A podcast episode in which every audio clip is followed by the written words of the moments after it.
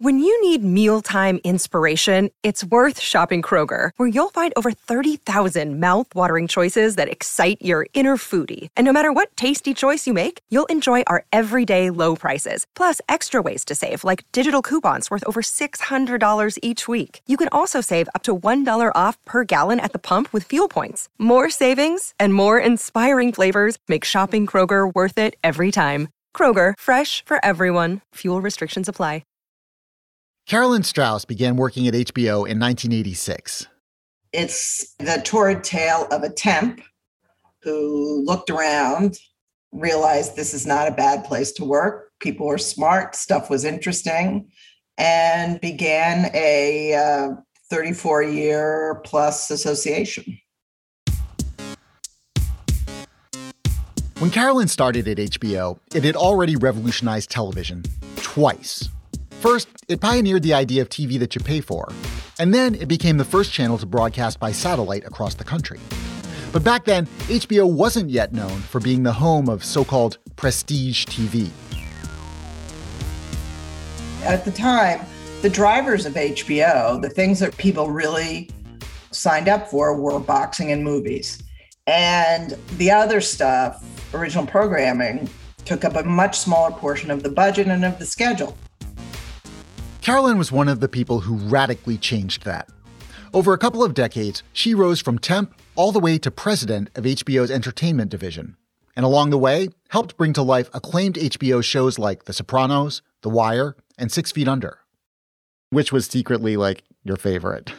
Don't make me choose amongst my children. I love them all. These days, Carolyn no longer works at HBO, but she still produces content for the network. She says the company faces a lot more competition than it did during its heyday, and it has a much tougher time standing out. I find it really difficult to keep straight where I watch something. And I think, you know, I'm like, was that a Hulu show? Was that a Netflix show? I don't know how you avoid it really. It makes me think of this that it's not TV, it's HBO slogan. And that really felt true like there was TV and then there was HBO and nobody else was doing what HBO was doing. I don't know if that slogan you can still really say that. Yeah. It's not streaming, it's HBO, except it's streaming. HBO is now fully engaged in the streaming wars, with its internet based HBO Max service vying for subscribers against formidable rivals Netflix, Hulu, Amazon Prime Video, Disney Plus, Paramount Plus, Apple TV Plus, probably some other pluses too. Meanwhile, HBO's corporate identity is getting yanked around. It was bought by AT&T, then spun off by AT&T, and is about to be merged with Discovery, all in the last few years. With leadership changes right and left, and its mission still not totally clear, is HBO due for more bundling, or unbundling, or maybe rebundling? Amid all this turmoil, can the pioneer of prestige television manage to stay prestigious?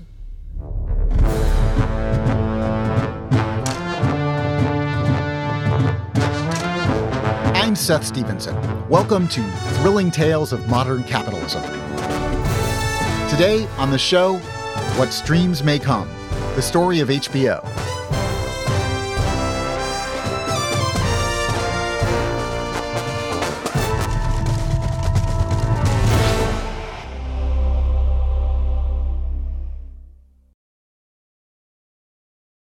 It's so hard for people who've grown up in the last 30 years to imagine what it was like. There's just three networks. Bill Mesce worked in corporate communications for HBO from the early 80s until the late aughts, and he wrote a book about the history of the company. He says to understand what made HBO so new when it launched in 1972, you first need to understand the television landscape that it would eventually crack apart. A long time ago, in an entertainment galaxy far away, there were three big TV networks that broadcast their signals out into the sky. Anyone could grab those signals for free using a simple antenna. This technology created the network's business model. They couldn't limit who grabbed their signal, so they made a virtue of it. They sold ads. The more people who grabbed the free signals, the better, because that meant more eyeballs for the advertisers. It all worked great, except for the people who wanted to watch TV but lived in places where antennas didn't work. Starting in the 1940s, services sprouted up to bring TV to these folks using cables that ran directly into their living rooms. Typically, these customers needed so called cable television because they lived, say, behind a big mountain range that blocked the network signals. But in the 1960s, a guy named Charles Dolan started wiring a cable system for a different kind of topography. Dolan had been trying to sell cable in Manhattan. Because of the high buildings, depending on where you lived in Manhattan, you could have more trouble getting a clear picture than somebody living out in Connecticut. So Dolan saw this as a market for cable, but running cable in a city like New York is tremendously expensive and physically difficult.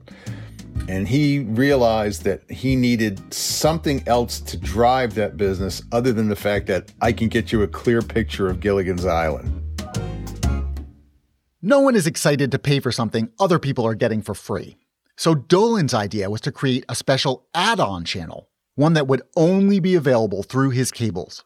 And since this channel wouldn't be floating out in the sky for anyone to grab for free, it could use a different business model. It didn't need to be supported by ads. You could charge a monthly subscription. Originally codenamed the Green Channel, it eventually got christened Home Box Office. On a November evening in 1972, it went live for the enjoyment of a grand total of 365 subscribers. HBO showed a New York Rangers hockey game, followed by the movie Sometimes a Great Notion, starring Paul Newman. You know, Hank, I thought all you dinosaurs were dead. Well, if they want this one, they're gonna have to shoot them. Just like King Kong, you gotta knock him down. Charles Dolan would go on to make a ton of money laying cable all over suburban Long Island, once people started wanting cable TV, even if their antennas worked. His new company, Cablevision, got rich enough to buy, among other things, the Rangers, the Knicks, and Madison Square Garden. But Dolan spun off HBO in 1973 to one of his investors, Time Inc., the magazine company, which had decided that cable TV was the future and that Time would be wise to diversify by getting an early stake in it.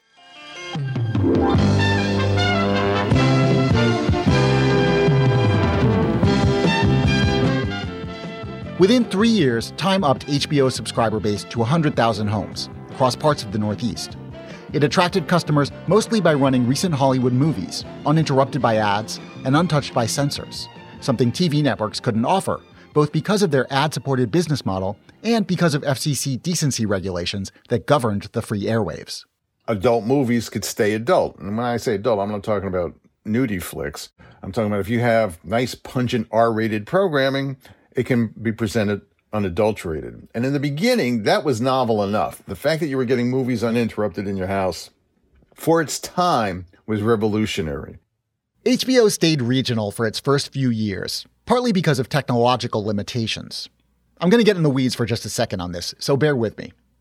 The big three networks were broadcasting their signals using high wattage towers operated by their affiliates around the country. This was an infrastructure heavy method. HBO had been relaying its signal via microwave transmissions to hubs around the Northeast, from which the signal would get fed by cable into individual homes. But microwave transmission was short range, just line of sight and it would have been very tough to expand across the country this way. HBO needed some other way to get its signal all over America, to reach more potential customers and do it affordably. So that's when they looked into going to satellite. Now, this seems quaint looking back on it, but that was considered a revolutionary thought because at that time, nobody, no TV programmer, was carrying their signal full time by satellite. Bouncing a signal off a satellite orbiting in space had been almost exclusively used for breaking news reports from far off lands, or for live broadcasts of major sporting events. No one was beaming regular TV shows by satellite around the country. All you have to do is lease one transponder on that thing, and overnight you're national. Now, nobody else had done that because nobody trusted it. We're afraid of it. What happens if the satellite falls down? What happens if it fails? But we rolled the dice on that. And overnight, we were coast to coast. And that was the prototype. Everybody sees this is a cost efficient way to become a national broadcaster without all the architecture that the broadcast networks have. You're watching premium subscription television, Home Box Office. HBO first transmitted by satellite in late 1975, and the move foreshadowed how TV would develop for the next few decades. People quickly saw that you could skip a lot of steps by using a satellite. So, for instance, a guy named Ted Turner takes a little Atlanta TV station called WTBS and beams it by satellite everywhere. And voila, it's an instant superstation available nationwide without any infrastructure build out. For HBO, going to a national satellite feed resulted in explosive growth through the late 70s and into the 80s. TV watchers around the country wanted to throw money at HBO as soon as they could. There's a weekend of great premieres coming your way on home box office, starting with Keir Dullea and John Saxon in Stranger in the House. It's Christmas on campus. There were stories of people literally chasing the cable truck down the street if somebody got hooked up. Oh, while you're here. Uh, and, and it was growing literally from year to year by several million subscribers. And it looked like, for the moment, it would never end. A weekend you won't want to miss. Next Friday, Saturday, and Sunday on Home Box Office.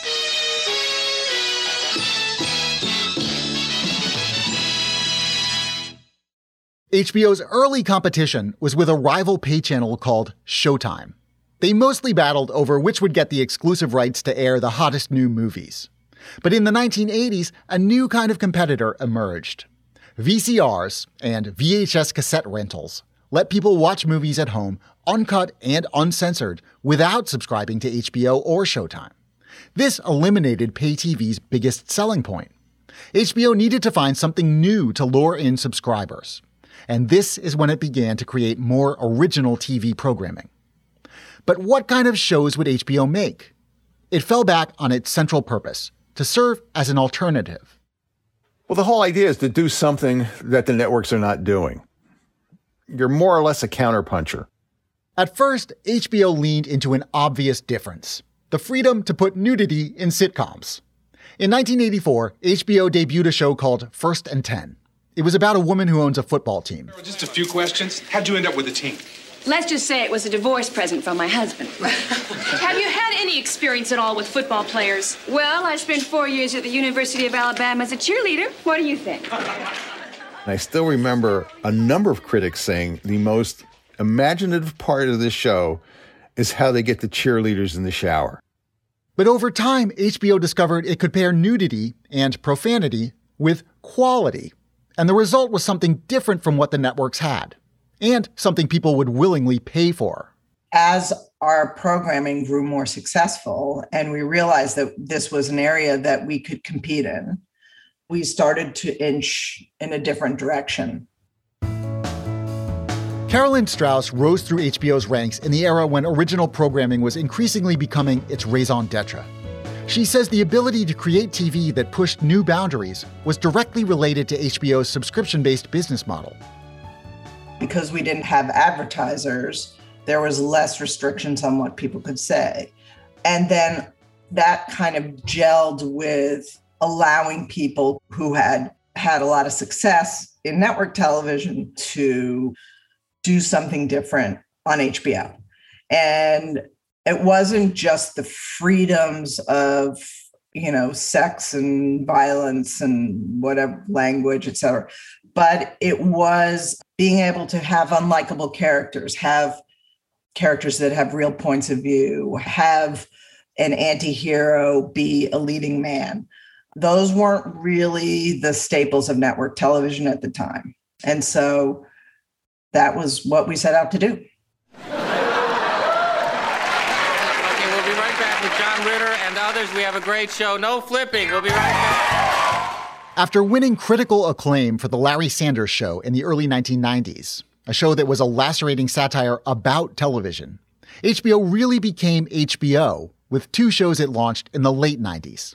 First, in 1998, Sex and the City arrived with its frank take on female sexuality. I'm a trisexual. I'll try anything once. Then, in 1999, the big one The Sopranos, with its unlikable anti hero mob boss protagonist. There's a Zuni saying for every 20 wrongs a child does, ignore 19. There's an old Italian saying you fuck up once, you lose two teeth.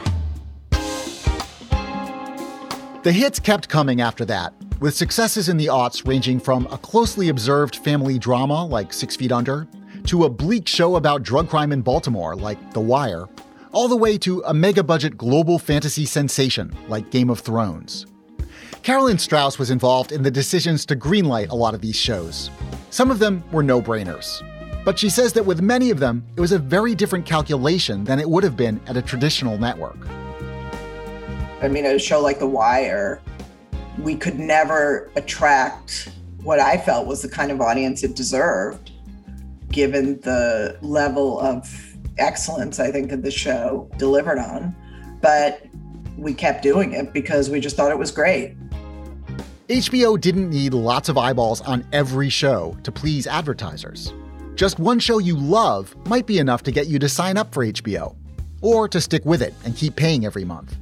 And a high quality show with low ratings might still be kept around if it created buzz. The feeling that to be a truly plugged in TV watcher, you needed to have HBO. And then we had to think of was this a press show? because that was very important for HBO. I think as a smaller service, we need to make some noise and draw attention to us. And then later on, as we realized we could compete in an awards arena, would this be something that would be appealing to awards voters? The Emmy goes to, but of course, Angels in America. HBO shows did appeal to awards voters and did get a lot of press, all through the aughts. Angels in America has received 21 Emmy nominations, the most for any miniseries this year. Executive producer and But in 2010, HBO launched its first over the internet app, HBO Go, officially becoming a combatant in the streaming wars. And while before HBO had been a pioneer in pay TV and in satellite broadcasting, now it was stepping onto well trod ground. I think it's a much more difficult environment to do work in because there's so many streamers and services out there competing for eyeballs. You know, at the time when I was at HBO, I had it way easier than they do. I mean, we were just worried about, oh my God, showtime, you know? And that feels like a very quaint um, time, a more gentle, gentle moment. Carolyn is still a fan of HBO, even though she no longer works there. But in the streaming era, her loyalties as a TV viewer are divided. When I asked which shows she likes to watch these days, she named one that runs on Netflix. My favorite show right now is Shtisel. And I think any network that can put on a family drama about a group of Hasidic Jews in Jerusalem and have me glued to it, I, I got to give them props. I mean, look, I'll always check out what HBO has, and I think they have a lot of really great stuff on. But it's hard to deny that Netflix has not made an enormous impact on the television landscape. The competition is no doubt fierce, but the turmoil within its ownership structure isn't making life any easier for HBO. There is a definite fear that HBO won't have the same magic that it once had. More on that when we come back. If you like this show, consider supporting us with a Slate Plus membership. You'll get no ads on any Slate podcasts and unlimited reading on the Slate website, access to every article and advice column on Slate without ever hitting the paywall. You'll also be supporting this podcast. The show would not be possible without your support. Slate Plus helps keep this show going. Your first month costs just a dollar. To sign up and get started, go to slate.com slash thrilling plus.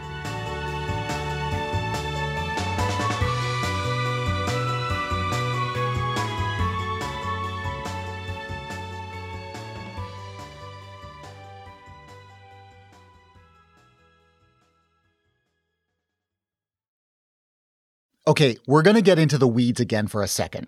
This time about who's owned HBO. Here we go. HBO was run by Time Inc. for almost two decades.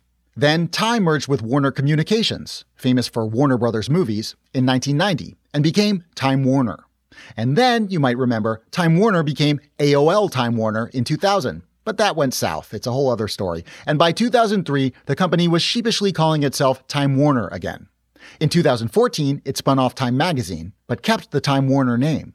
In 2016, AT&T reached a deal to buy Time Warner, and in 2018, after a lot of regulatory rigmarole complicated by then President Trump's hatred for CNN, which was one of Time Warner's marquee properties, that deal finally closed, and AT&T renamed its new toy Warner Media. So, that's the who, what, and when. Now, let's talk about the why. Why did AT&T want to own Time Warner and by extension own HBO? Look, no one really knows the answer to this question, and it's five years later. Alex Sherman is a CNBC reporter who covers the media business. He says the rationale for AT&T buying Time Warner, which includes properties like Warner Movies, CNN, TBS, and of course HBO, was always a little murky. AT&T executives made vague claims that synergies would result if they combined AT&T's cell phone business with all those entertainment assets. There was some precedent for bundling entertainment with other services. So the company thought maybe you'd choose AT&T over Verizon or T-Mobile if free HBO came with your AT&T cell phone plan. That theory did not pan out. There were very few synergies that made owning Warner Media beneficial for AT&T. Several people said this at the time of the transaction. This was not necessarily a surprise. It turned out you don't need to own the entertainment to offer a discount on it. Verizon offers discounted Disney Plus with its cell phone plans, but it didn't need to buy Disney to do that. The upshot of all this was that after having swallowed Warner Media whole only a few years ago, AT&T regurgitated Warner Media just about a month ago, in what seems like a clear admission of defeat. They lost tens of billions of dollars on this deal. This was not a good deal for AT&T shareholders. What happened is that AT&T decided they were throwing in the towel on the media business. AT&T made a big fuss in 2020 when it launched HBO Max, the HBO internet streaming service. But it takes a lot of money to make content that people want to stream. And AT&T is facing some costly infrastructure investments to get its cell phone service up to speed in the 5G era. So the company decided to refocus on cell phones and stop throwing money into the streaming maw. It's clearing HBO off its books. And now HBO and the rest of Warner Media are merging with Discovery, which, in addition to the Discovery Channel, owns things like HGTV, the Food Network, and Animal Planet. Presumably, this agglomeration of wildly varied content will form the basis for a new streaming service to compete with other streaming services like Netflix and Hulu. The question is how much money are Americans willing to pay for streaming services before they tap out? If you're already spending 14 bucks a month for Netflix and 8 bucks a month for Disney Plus, at a certain point you might find it hard to justify the 15 bucks a month for HBO Max. But maybe it will look more attractive if, thrown into the bargain, you get Discovery stuff like animal shows and Property Brothers. That could be a more tempting offer. But what does that mean for HBO, creator of The Sopranos and The Wire, home of prestige TV? HBO Max was launched on the strength of this carefully built HBO brand. Is this going to dilute the brand and cheapen it in some way? No one knows the answer to that. This was the fear of many people that worked at HBO previously. That if you take HBO and you offer a bunch of programming that's very much not HBO, and I mean, Discovery is on the other end of HBO 90 Day Fiance, you know, HGTV, cooking channel reality shows. This is as far away from HBO as you get. Suddenly, over time, you now have a product that will degrade the HBO brand. And people will lose the connection of prestige and HBO because it's just kind of this mishmash thing. HBO's recent hit Mare of Easttown, starring Kate Winslet, shows the network still makes stuff that people want to watch. But can it keep pace with well funded competitors who are churning out quality shows at a dizzying rate? As HBO's new alliance with Discovery launches, it's already at a massive disadvantage compared to its rivals. HBO Max has about 45 million monthly subscribers, but Disney Plus has more than 100 million, and Netflix has 200 million. Adding Discovery's 15 million subscribers helps, but to get the kind of scale they'll need, HBO and Discovery might need to add some more partners into their mix. Which seems weird, since everything we heard about streaming was that it would be great because it was unbundling your cable package, So you could pay for channels a la carte instead of paying for 150 channels and only watching six of them. But now we're talking about rebundling content. So you can pay for a package of channels, just like before. Yes, those channels come in new combinations and over the internet instead of through your cable box. But it seems like in a lot of ways, we're back where we started. Are we cursed to go back and forth between bundling and unbundling and rebundling forever? We are headed to a great rebundling. And that's why I think there's a decent chance that we're not done with the consolidation here. That either one of the big behemoths, Apple, Amazon, Disney maybe, comes along and buys the combined Warner Media Discovery Company in several years, or Warner Media Discovery decides they still don't have enough content and they end up buying or merging with either NBC Universal or Viacom CBS. A little more than a week after HBO and Warner Media joined forces with Discovery, Amazon bought MGM, the Hollywood studio behind, among other things, the James Bond franchise. Presumably, it did it to shore up the Amazon Prime video streaming library and throw yet more content onto the already raging fire. For HBO, this must be a scary new reality. They're not competing against Showtime or VCRs. They're competing against Amazon, Apple, the biggest, richest companies in the world. And they're not pioneering new ways to watch TV. They're scrambling to catch up with places like Netflix that have been doing this much longer, and at a scale that would have been unimaginable at the height of HBO's vintage successes. Everything about TV is up in the air these days. And for Carolyn Strauss, who started as an HBO temp way back in 1986, in a much simpler time, it's not at all clear whether this crowded new television landscape is an improvement. You know, right now, I'm so overwhelmed by television. I am overwhelmed by choices. Honestly, I don't know whether it's better for me to be bundled or unbundled. I'm just overwhelmed and confused by the whole thing. That's our show for today. Next week, what happens when big tech tries to take over groceries? Why are scale and efficiency becoming more important?